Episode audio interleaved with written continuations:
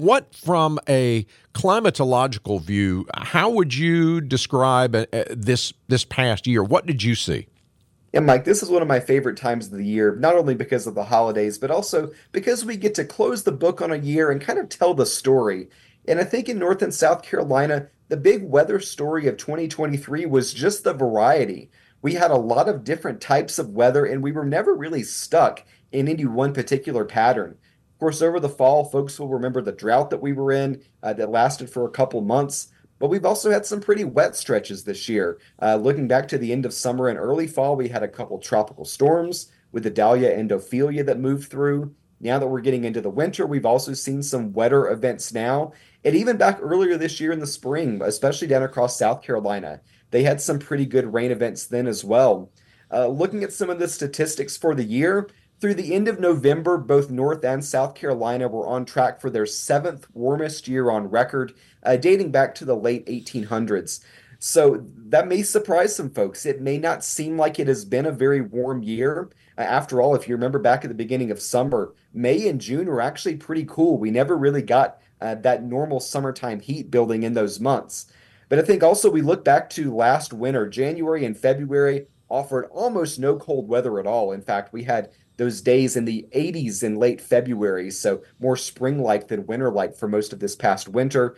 And then throughout the year, we did have some warm stretches in the spring. August and September and even July were very summer like as well. And then in the fall, we've had kind of a variety with temperatures, but even December so far is running a few degrees above normal. So I think we'll probably finish the year with one of our top 10 warmest years on record. And again, I think that speaks to how we've had some variety with temperatures, but the warm days have definitely outnumbered the cool ones.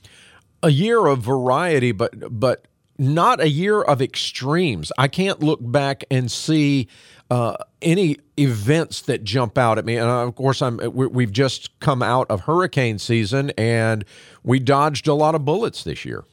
We really did, and knowing how active the hurricane season was, uh, 21 tropical storms, the fourth most on record.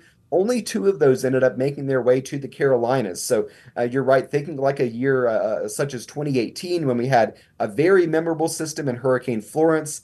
We didn't have that sort of household name type hurricane this year, uh, but we did have a couple tropical systems. And again, throughout the year, we had some other impactful weather. Uh, just this month, we had uh, that severe weather event in December with a tornado in Garner we had some other pretty heavy rain events as well. So you're right. There were no uh, real notable uh, single event extremes, but we did have some other memorable memorable events uh, throughout the year.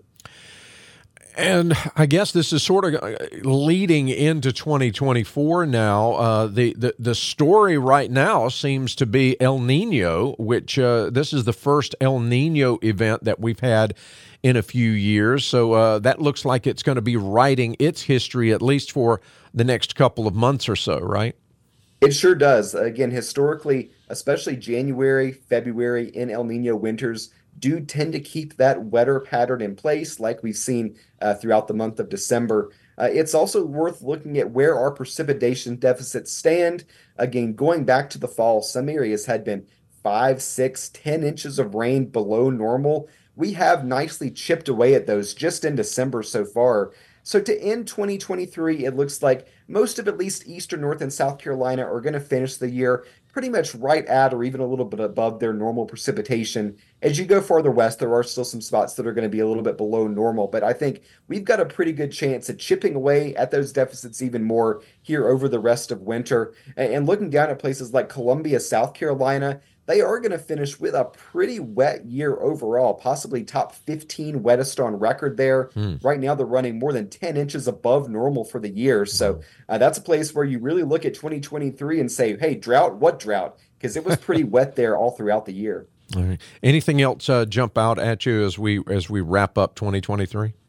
Well, Mike, I think uh, it's always a good chance to reflect on well how the weather impacted you locally. And I know for a lot of farmers, uh, the drought, even though it came after the end of the growing season, is going to be a, a noteworthy part of the year. And I would say one thing that we're seeing, especially over the last few weeks, is that the rain that we're having, each event is going to be more impactful than the one before it. And that's because when we're coming off such a dry stretch when we had gone a couple months with very little rainfall, the first rain we saw earlier this month really had to, to soak all the way down into the very deep layers of the soil. And then over time, those deeper layers are getting saturated, and you're seeing more of that moisture stick around closer to the surface. So, again, I'd say even though this is not a big planting time of the year for farmers, they are now starting to see more of an impact from the rain on them. And hopefully, they're going to be in good position going into the spring with all the soil moisture they need uh, to start their planting. Right. Yeah. With with this El Nino and, and the way that it started out, it looks looks promising right now, doesn't it?